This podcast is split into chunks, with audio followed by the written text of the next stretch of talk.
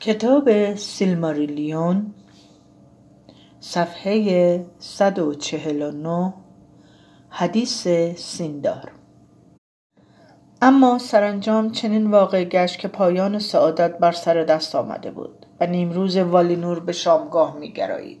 زیرا چنانچه در داستانها مضبوط است و در ترانه های گوناگون آورده اند و همگان از آن آگاهند ملکور درختان والا را با یاری انگولیات از پای درآورد و گریخت و به سرزمین میانه بازگشت.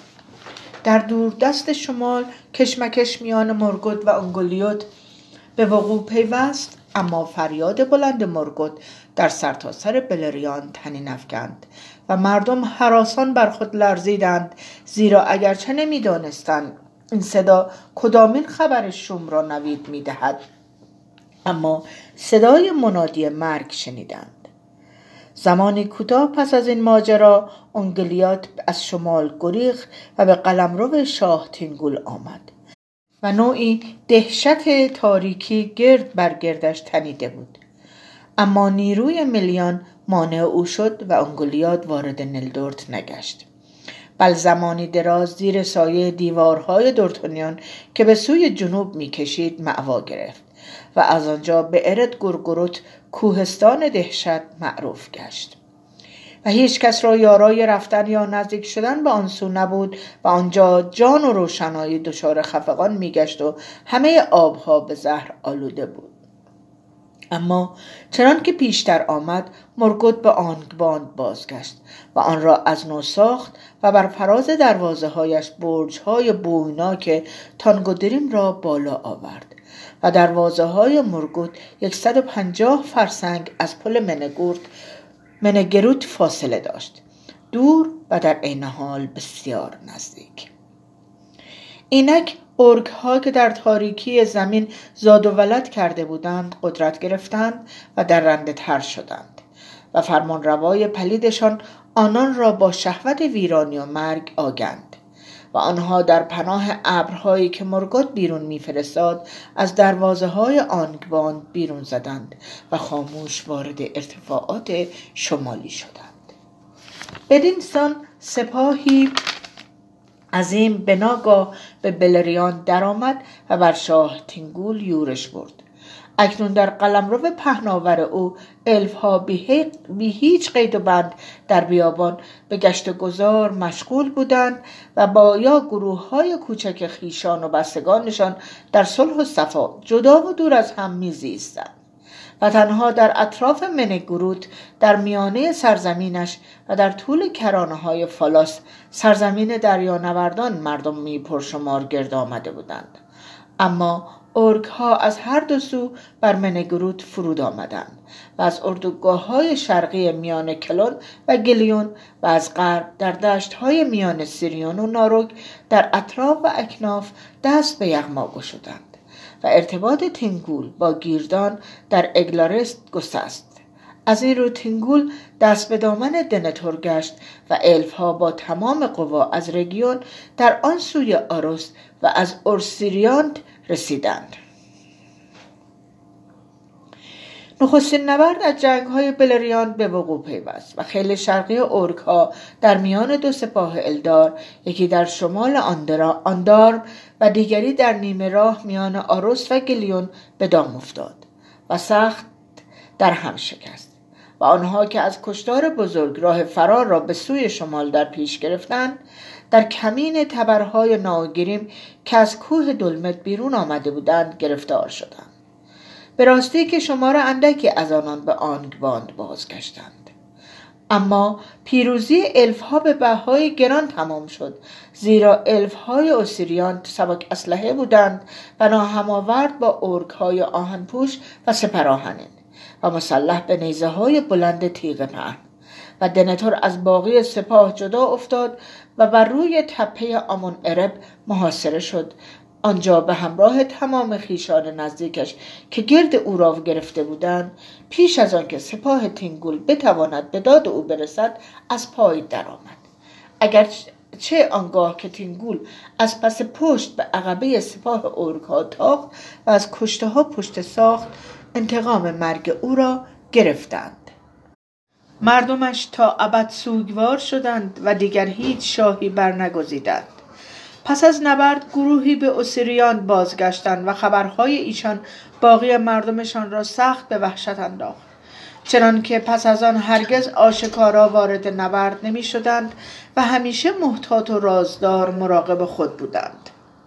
و آنان لایکندی نام گرفتند های سبز. به سبب پوشش و رنگ جامعه هاشان که به رنگ برگ درختان بود اما بسیاری راه شمال را در پیش گرفتند و وارد قلمرو محروس تینگول شدند و با مردم او درآمیختند. و آنگاه که تینگول بار دیگر به منگروت آمد دانست که سپاه ارک ها در غرب پیروز گشته و گیردان به کنار دریا رانده شده است. از این روی فراخانی برای اون گروه از مردمانش که در پناهگاه های نلدورت و رگیون در دسترس بودند فرستاد و ملیان آن بانو نیروی خیش را به کار انداخت و گرد بر گرد آن قلم رو دیواری نادیدنی از سایه و سرگردانی بالا آورد. حلقه کمربند ملیان تا از آن پس هیچ کس برخلاف میل او و یا میل شاه تنگول از آن نگذرد مگر مجهز به نیروی عظیمتر از نیروی ملیان مایا باشد. و این سرزمین اندرونی که از دیرباز اگلادور نام داشت از آن پس دوریاد نام گرفت. قلمرو محروز زمین حلقه کمربند. در اندرون این حلقه هنوز صلح و آرامشی پاس داشته برقرار بود. اما در بیرون بیم و مخاطره عظیم و آنجا خادمان مرگد آزادانه در گشت گذار بودند جز در بندرگاه های حسین فالاس. اما خبرهای جدید در راه. خبرهایی که هیچ کس پیش بینی نمی کرد. نه مرگوت در دخمه ها و نه ملیان در منگروت زیرا پس از مرگ درختان هیچ خبری از آمان بیرون نمی آمد. خواه از رهگذر قاصدان یا مینویان یا مکاشفات هنگام خواب. در همین روزگار فیانور سوار بر کشتی های سپید تلری از دریا گذشت و در شاخابه درنگیست پا بر ساحل گذاشت و کشتی ها را در لسگار بسوخت. فصل یازده حدیث آفتاب و محتاب و پنهان گشتن والی نور. آوردن که والار پس از گریز ملکور دیر زمانی بر تخت های خیش در حلقه داوری بی حرکت نشستند. اما چنان که فیانور از شدت بلاحت می گفت فارغ البال نبودند. زیرا والار کرده های خیش را ای بسا به اندیشه می کنند و نه به دست و بی گفتن کلامی در خاموشی با همراهی می زدند بدینسان به بیدارمانی در شب والی نور نشسته بودند و اندیشه ایشان فراسوی اعا را در ازل و ابد کاوید. و با این حال نه قدرت و نه حکمت اندوه ایشان و با خبر شدن از در رسیدن ساعت پلیدی را تسلی نداد. و آنان نه آن اندازه سوگوار مرگ درختان بودند که سوگوار تباهی فیانور یکی از پلیدترین کرده های ملکور زیرا فیانور در جز جزء تن و روان در بیباکی پایداری زیبایی فهم مهارت زور و نیز تیز هوشمندی. تواناترین از جمله فرزندان الواتار آفریده شده بود. اگر سرنوشت به گونه دیگر رقم می‌خورد آن کارهای شگفت که از دست او برای شکوه و جلال آردا ساخته بود فقط تا اندازه در خیال مانوه می گنجید و از زبان وانیار که همراه والار در بیدارمانی مشغول بودند آورده اند که وقتی پیغام آوران پاسخهای فیانور را به چاوشان برایشان باز گفتند مانوه گریست و سر در گریبان فرو برد. اما با آخرین کلام فانور که لااقل از نلدر چنان کرده هایی پدید آید که تا ابد در سرودها زنده بماند به سان کسی که صدایی را از دور میشنود سر بالا آورد و گفت چنین باد. بادا که این سرودها اگر چه گران اما پربها به شما راید چه این بها را به گونه دیگر نمی‌توان پرداخت. بدانسان چنان که آرو به ما گفته است زیبایی پیش از آنکه فهم شود به اعا آورده نمی شود و سرانجام از پلیدی نیکی خواهد زایید اما ماندوس گفت و هنوز پلیدی خواهد پایید. دیری نخواهد کشید که فیانور به نزد من خواهد آمد.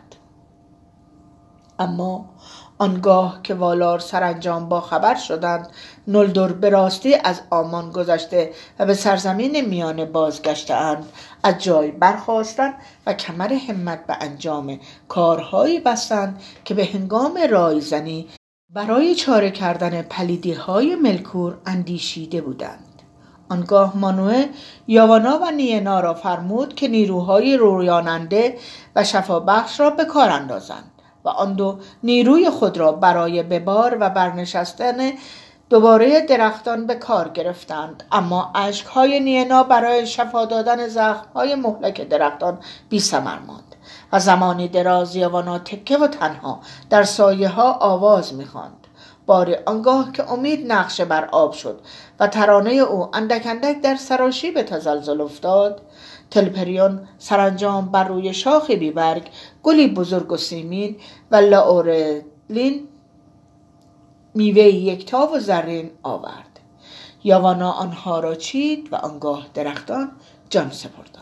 و تنه بیجانشان در والینور هنوز به سان یادمان خوشی زوال یافته پابرجاست. اما یاوانا گل و میوه را به آوله داد و مانو هر دو را تبرک بخشید. و آوله و مردمش جامهایی برای نگه داشتن و حفظ پرتو آنها ساختند. و این حدیث در نارسیلیون ترانه آفتاب و محتاب آمده است. والار جامها را به واردا بخشیدند تا آنها را چراغ آسمان کند. با پرتوی درخشانتر از ستارگان کهن نزدیکتر به آردا و واردا قدرتی به آنها به آن دو داد که قلمروهای پستر ایلمن را در نوردند و آنها را به سفر در مسیرهای معین بر فراز کمربند زمین از مغرب تا به مشرق و بازگشت واداشت. اینها همه کرده والار بود آنگاه که در شامگاهشان تاریکی زمینهای آردا را به یاد آوردند. و اکنون بر سر آن بودند که سرزمین میانه را روشنی بخشند و با روشنایی مانع کار ملکور شوند. زیرا آواری را مانده بر کناره آبهای بیداری به یاد می آوردند و نلدر را یک سره در تبعید به حال خود وا نگذاشته بودند. و نیز مانوه می‌دانست که ساعت آمدن آدمیان نزدیک است و به راستی آورده اند. همین که والار بر سر کوندی با ملکور کارزار کردند از آن سو چند سباهی برای خاطر هیلدور از پیامدگان فرزندان نورسیده ایلواتار دست از جنگ باز داشتند زیرا سرزمین میانه به سبب جنگ با اتومنو سخت آسیب دیده بود و والار در حراس بودند که مبادا وضع از آنچه هست بدتر شود. نظر به اینکه هیلدور فانی بودند و ضعیفتر از کوندی که بتوانند بیم آشوب را تاب آورند افزون بر این هنوز بر مانوع آشکار نبود که پیدایش آدمی در کجا خواهد بود در شمال جنوب یا شرق. از این روی والا روشنایی را پدید آوردند اما از آن سو سرزمین ماندگاه خود را محکم ساختند وانیار از همان نخست ما شکوفه تلپریون را در والنینور ایسیل درخشان نام دادند و خورشید میوه لاورلین را آنار آتش زرین اما نلدور آنها را رانا سرگردان و واسا دل, دل آتش نام کردند که بیدار می کند و می سوزاند. زیرا خورشید به سان نشانه برای بیداری آدمیان و زوال الف ها در آسمان جای می گرفت اما ما یاد و خاطره ایشان را پاس می دارد. نام دوشیزه که والار از میان مایار برای هدایت کشتی خورشید برگزیدند آرین بود و آنکه سکان جزیره ماه را به دست داشت تیلیون در روزگار درختان آرین پرستاری از شکوفه های زرین را در باغهای وانا بر عهده داشت و آنها را با شبنمهای درخشان لاورلین آب می‌داد. اما تیلیون نخجیرگری از یاران ارومه بود و کمانی سیمین داشت. او دوستدار نقره بود و به گاه آسودن بیشه های ارومه را ترک می گفت و کنار آبگیرهای استه زیر پرتوهای لرزانده تلپریون در خواب و رویا فرو می رفت و به التماس خواست که وظیفه پرستاری از آخرین شکوفه سیمین را به او بسپارند. آریین دوشیزه توانمندتر از او بود و او را بدین سبب برگزیدند که از گرمای لائورلین باکی نداشت و چون از همان آغاز یکی از مینویان آتش بود که ملکور نتوانسته بود او را بفریبد یا به خدمت خویش گمارد گرما بر او کارگر نمیافتاد. چشمان آریین درخشانتر از آن بود که حتی الدار در آن بنگرند و آنگاه که والینور را ترک گفت کالبد و جامه را که آنجا به سان والار پوشیده بود رها ساخت و همچون شعله عریان دهشتناک در اوج شکوه.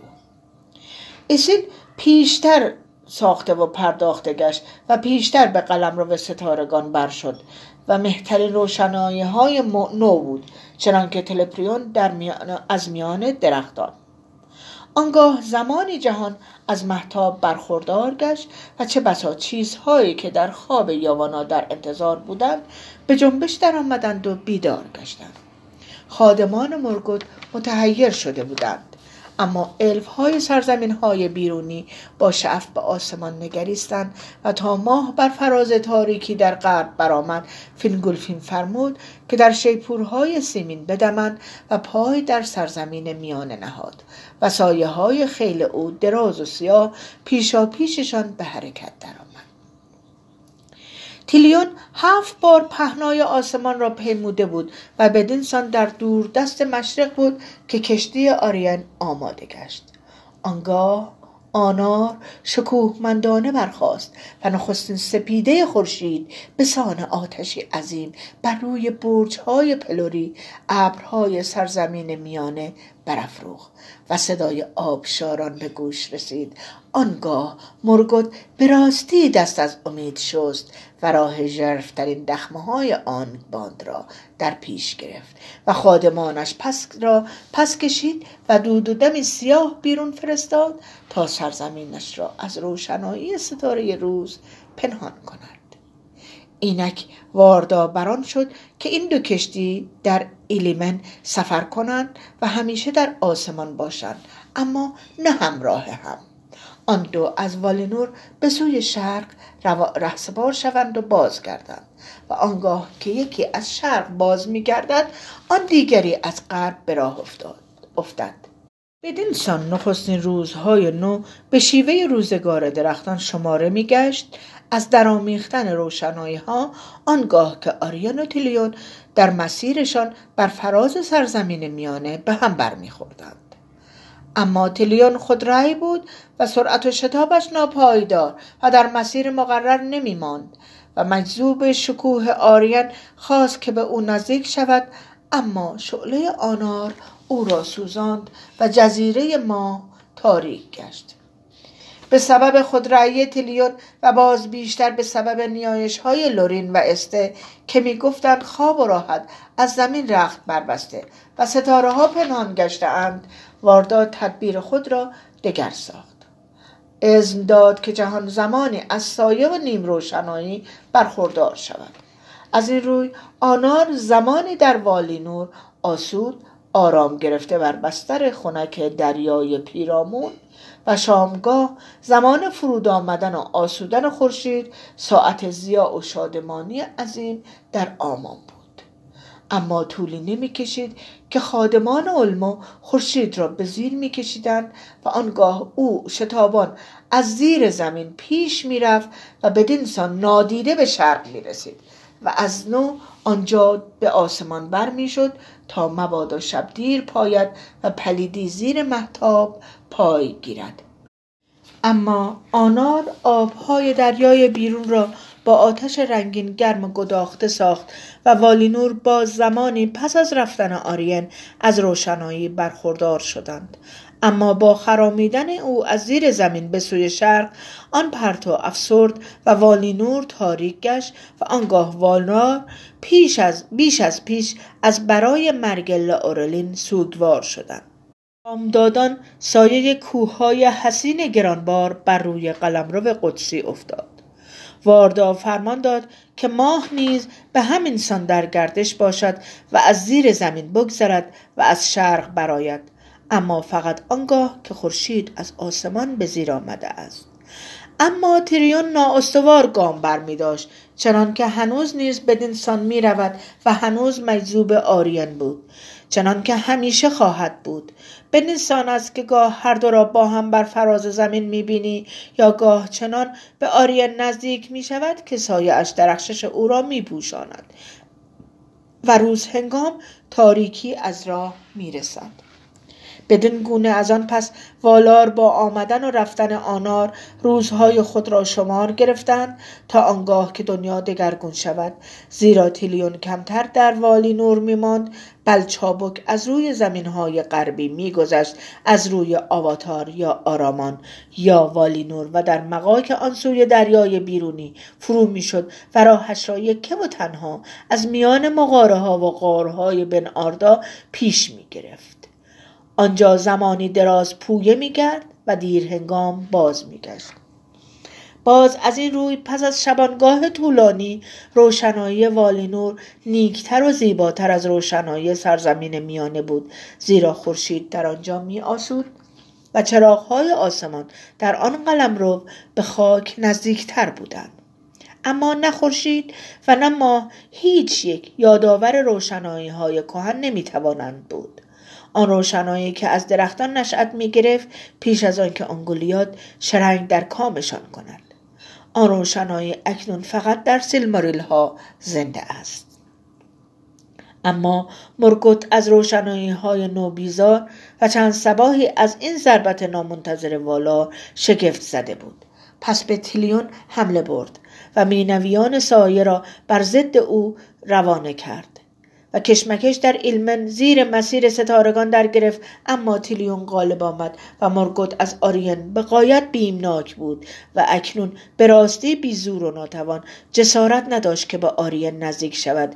زیرا هرچه بر خباثتش می افزود و آن پلیدی را که در جامعه, جامعه دروغین موجودات ددمنش می اندیشید و می پراکند زور و توانش را در آنها می نهاد و می گستراند و خود هرچه بیشتر بندی خاک می شد. بی علاقه به بیرون آمدن از دشهای تاریکش خود و خادمانش را در سایه ها از آریان پین پنهان می ساخت. از کسی که تاب تحمل دیدگانش را برای زمانی طولانی نداشتند و سرزمین های نزدیک خانمانش در حاله از ابر و میغ انبوه پوشیده بود اما با دیدن یورش بر تیلیون والار به تردید افتاد بیمناک. از اینکه ای بسا خباست و مکر مرگل هنوز تدبیری بر ضد آنها در آستین داشته باشد. در عدم تمایلشان به جنگ با او در سرزمین میانه کمابیش ویرانی آلمارن را به یاد داشتند و ازمشان چنین بود که رخدادهایی از این دست در والینور تکرار نشود.